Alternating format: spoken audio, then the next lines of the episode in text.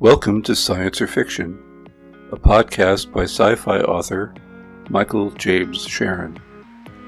In this program, we'll be discussing science, fiction, and the often blurred spaces between the two. Here we try to dispel common scientific misconceptions by both Hollywood and the media, even that which is meant to be educational. My background includes a Bachelor of Science and Master of Arts in Physics with experience in both R&D and production. I hope you enjoy these podcasts, and if there are comments or input, please direct them via contact page for my website, michaelsbookcorner.com. I find it ever more amazing the number of ideas we accept without investigation. Such is true not only for the public at large, but for many who should know better. For this installment of Science or Fiction, we'll stick with topics discussed by those popularizing science in the media. As my background is physics and engineering, I spent much of my life believing what the experts were telling us. Growing up with Carl Sagan or watching any program related to cosmology, archaeology, or other subjects outside of my profession, I took their explanations at face value. I hadn't heard Dr. Richard Feynman's quote, Science is the belief in the ignorance of experts. Perhaps the producers of programs touted as educational have very shallow backgrounds in science or washed out of those programs early. Or maybe they feel it is best to dumb down their presentations by only offering one explanation for some phenomena, so as to not confuse the viewers. The most likely possibility is they've accepted widely held notions and don't think to question the status quo. The next time you're enjoying the way the universe works or cosmos Take note of how many alternate theories are presented for any one phenomenon. Much of this installment relates to cosmology as I've begun asking the most questions there. A few years ago, I was taking in yet another program on black holes. Now, black holes are a very sexy subject along with dark matter and dark energy. They are mysterious, scary, and fodder for much science fiction. One puzzle concerns what are called supermassive black holes, such as the one thought to be at the center of the Milky Way. Recently, a composite image was released for Sagittarius A star, the designation for our galaxy's black hole. These black holes have masses millions of times that of our Sun. The cosmological models cannot account for such entities accumulating so much mass early in the history of the universe. Though I'm not an astronomer, I came up with my own theory. Out of curiosity, I sent out several emails to physicists specializing in the field asking for their input. Here's where it gets interesting. I received either no reply to most of my inquiries or abbreviated, unsatisfactory responses. I received one enthusiastic response from a popular YouTube astrophysicist who specializes in supermassive black holes. She talked all around the point and never really addressed my theory, which is the following. I proposed that supermassive black holes did not get that way by gobbling up other stars or black holes. That would take too much time. My idea was that in the early hot, energy dense universe, matter coalesced directly into a black hole, per E equals mc squared. Particle and antiparticle pairs constantly emerge from energy in the vacuum my theory is an early universe dense in energy is analogous to regions of supercooled water. The slightest perturbation in the form of a particle or density fluctuation will instantly turn it to ice. A similar phase change could create supermassive black holes. With my question unanswered as to whether it was even theoretically possible, we had another brief and unsatisfying exchange, and I thought this was the end of it. It was maybe 14 months later, at the very end of an episode of How the Universe Works, that I heard my theory postulated as a one liner at the end of the program. The next several topics, I believe, have alternative solutions or reason to question current thinking. Each has a possible explanation with respect to the nature of matter and its behavior in the universe. We'll begin with the fact that plasma is the most abundant form of matter in the universe. Cosmologists talk about vast interstellar dust or gas clouds as if their constituents were charged neutral. In actual fact, most atoms, molecules, dust, asteroids, or other bodies in the universe hold an electrical charge. Exploration of these effects are popularly known as electric universe theory. Planet, star, or galaxy formation are explained by gravitational attraction, but some new thinking has emerged. An astronaut aboard the ISS put together different powdered substances such as sugar, coffee, creamer, etc., inside a clear plastic bag and shook the contents. Immediately after the shaking stopped, particles began to clump together. Gravitational attraction between these particles is extremely low. It is surmised that the static attraction was the force bringing them together. Likely this is how planet formation begins. The electrical force between two identical particles with opposite charges is 10 to the 36 times greater than gravity. The sun is constantly emitting charged particles in what is called a solar wind. The earth is protected by a magnetic field. When these particles encounter it, they spiral about magnetic field lines and accumulate near the poles. When charged particles are being accelerated in a magnetic field, they emit synchrotron radiation or photons tangential to the magnetic field. We see this as the northern or southern lights. The same solar wind constantly streaks over the surface of the moon as it has no magnetic field. One of the biggest headaches for astronauts exploring the moon was the incessant dust clinging to equipment and spacesuits. The dust and regolith are highly charged due to the solar wind and prone to stick to other surfaces, just as small bits of paper or thread cling to us from static charge. In conjunction with the stellar wind, electric universe theory may account for currents between bodies in the solar system. These are called Birkeland currents. They are evident to some degree on Earth, but more strikingly revealed in re- recent images for the magnetic poles of Jupiter and Saturn. Our sun generates powerful magnetic fields, as do these gas giants. The poles are thought to be endpoints for streams of current between one body and another. Polar regions of these two planets exhibit highly organized atmospheric currents in the shape of pentagons or hexagons. More importantly, there are alternating counter-rotating flows in the atmosphere. This is indicative of Birkeland currents and Marklund convection after the Swedish physicist Göran Marklund. Marklund convection is the phenomenon whereby currents of positive charge flow opposite to currents of negative charge. These currents flow in alternate counter-rotating coaxial bands in opposite directions. Birkeland currents exhibiting Marklund convection are thought to connect stars with planets, stars with other stars, in chains of filaments, solar systems with galaxies, and galaxies with each other along massive current filaments thousands of light years apart. These filaments are apparent as glowing bands twisting about each other, with stars or galaxies glowing periodically along their length. If cosmology would include the properties of plasma into their models, perhaps many mysteries could be solved. Instead, we get kludged theories, fudge factors, and incomprehensible phenomena like dark matter, axions, WIMPs, and dark energy. First, let's consider the formation of solar systems and galaxies. They appear to coalesce at discrete locations along Birkeland current filaments. Current density is periodically concentrated in what is called a Z-pinch. Rather than gravity being the sole force involved in the formation of solar systems, the Z-pinch concentration seems a more likely candidate. Once enough plasma is concentrated, the shorter range gravitational forces can take over. Similarly, for planets, electrostatic forces would dominate until mass accumulates for gravity to be effective. These plasma filaments have three important realms. They're ultra bright with high current densities at a Z pinch.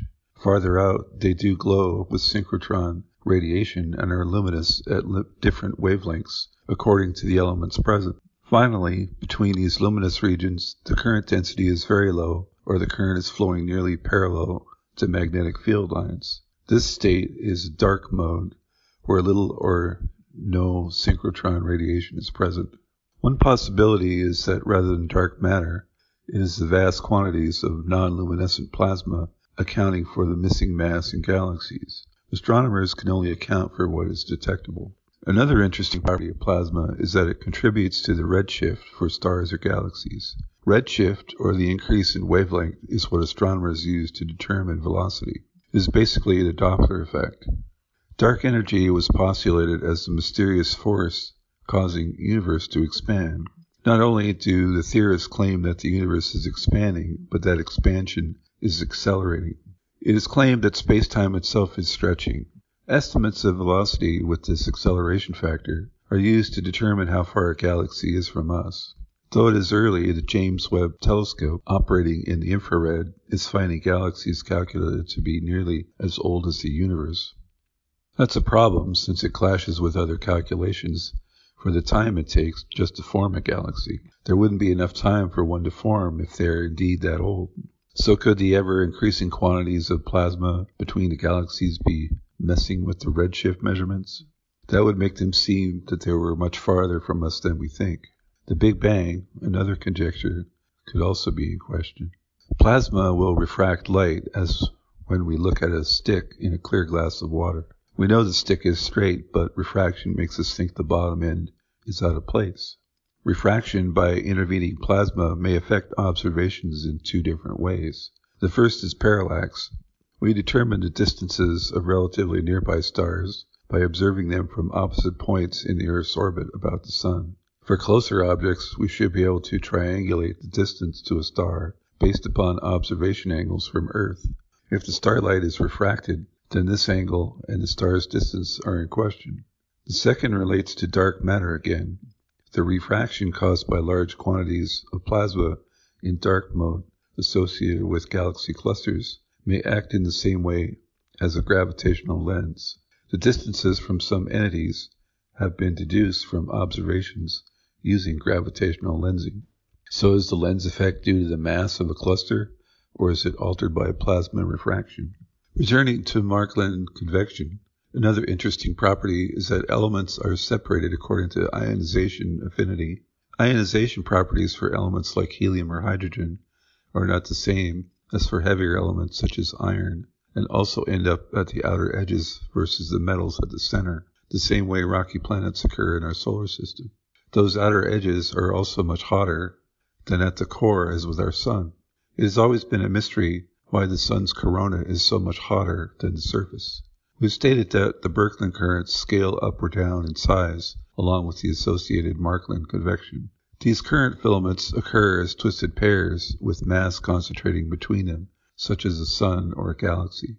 The twisting or spiral nature is likely the generator for spiral arms of a galaxy. Closer to home, if one examines images of the north and south poles of our moon, one could see a spiral pattern in the craters there.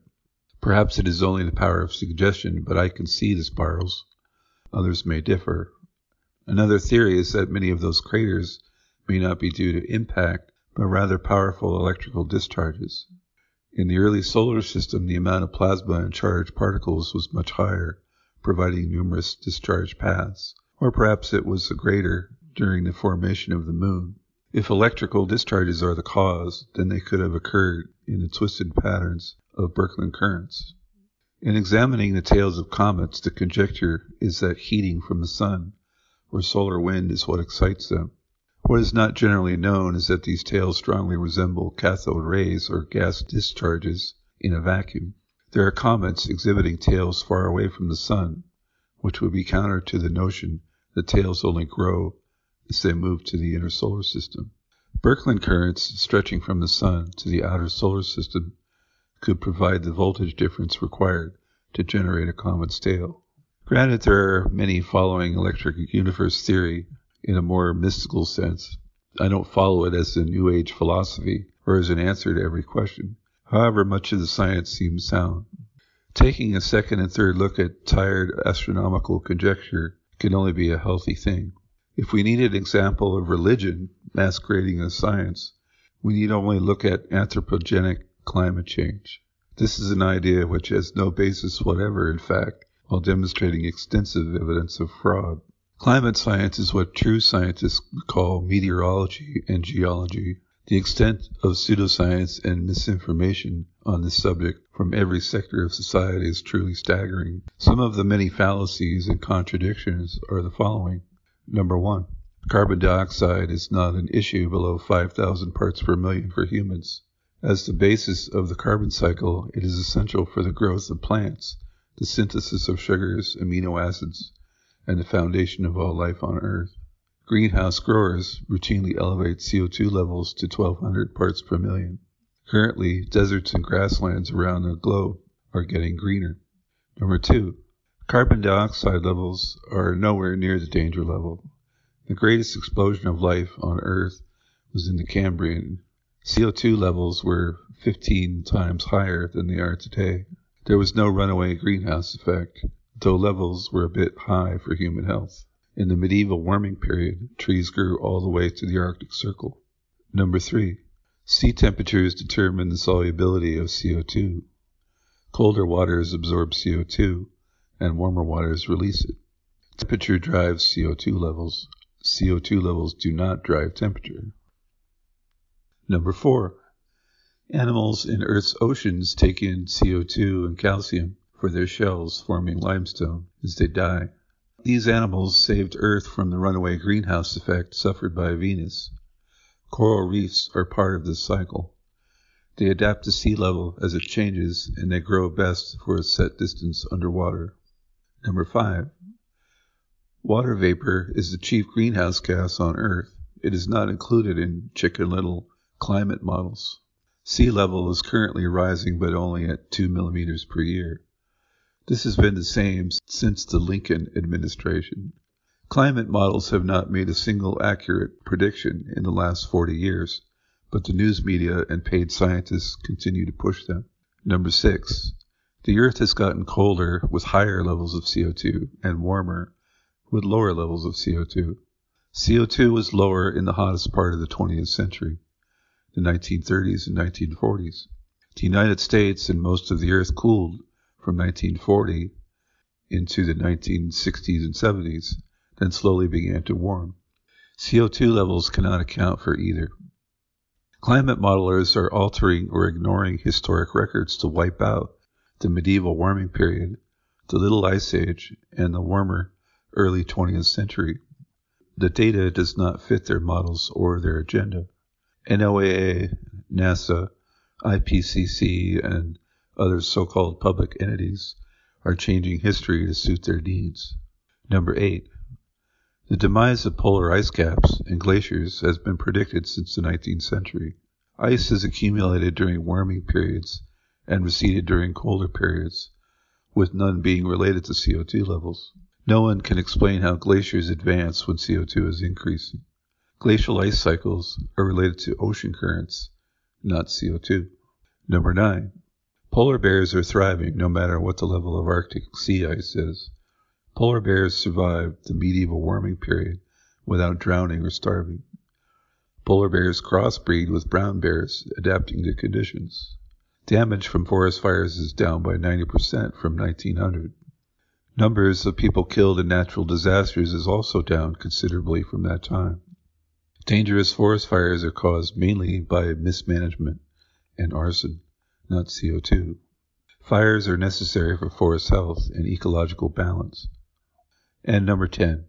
None of the gloom and doom predictions from James Hansen, Al Gore, or Barack Obama have come to pass. The Maldives are still there, and Obama had nothing to do with stopping the rise of the oceans. In fact, he has two mansions within sight of the ocean. New York City is not underwater. Greta Thunberg's family has been playing this game for three generations. Numerous international climate agreements have been signed, in the last 30 years, while CO2 has slowly ratcheted up without harm to anyone.